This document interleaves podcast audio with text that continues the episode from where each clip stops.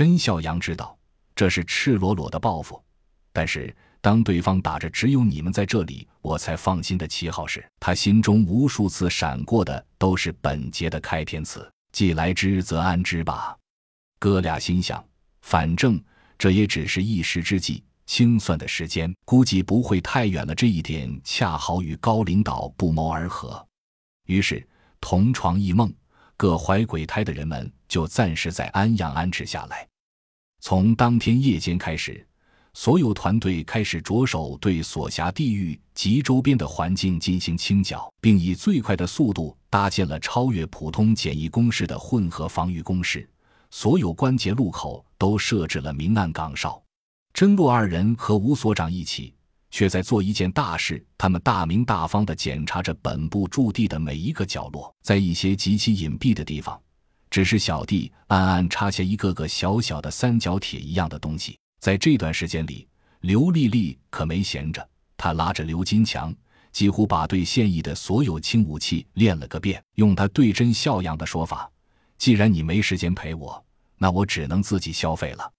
当然，消费的都是子弹，平均每人每天两千发子弹的射击量，成效是非常显著的。刘丽丽的射击水平已经可以和团队里中高水平的射手一较高低，而刘金强则依旧停止在手枪十米百分之八十上靶率的水准。天赋这东西真是让人又爱又恨。在二人心中有个疑问：欧阳去哪了？好多天了都没有见到人，问甄孝阳，甄孝阳总是说有任务。问洛奇，这哥们儿总是翻翻白眼。你不关心我兄弟，关心别人干嘛？总之甚是不得要领。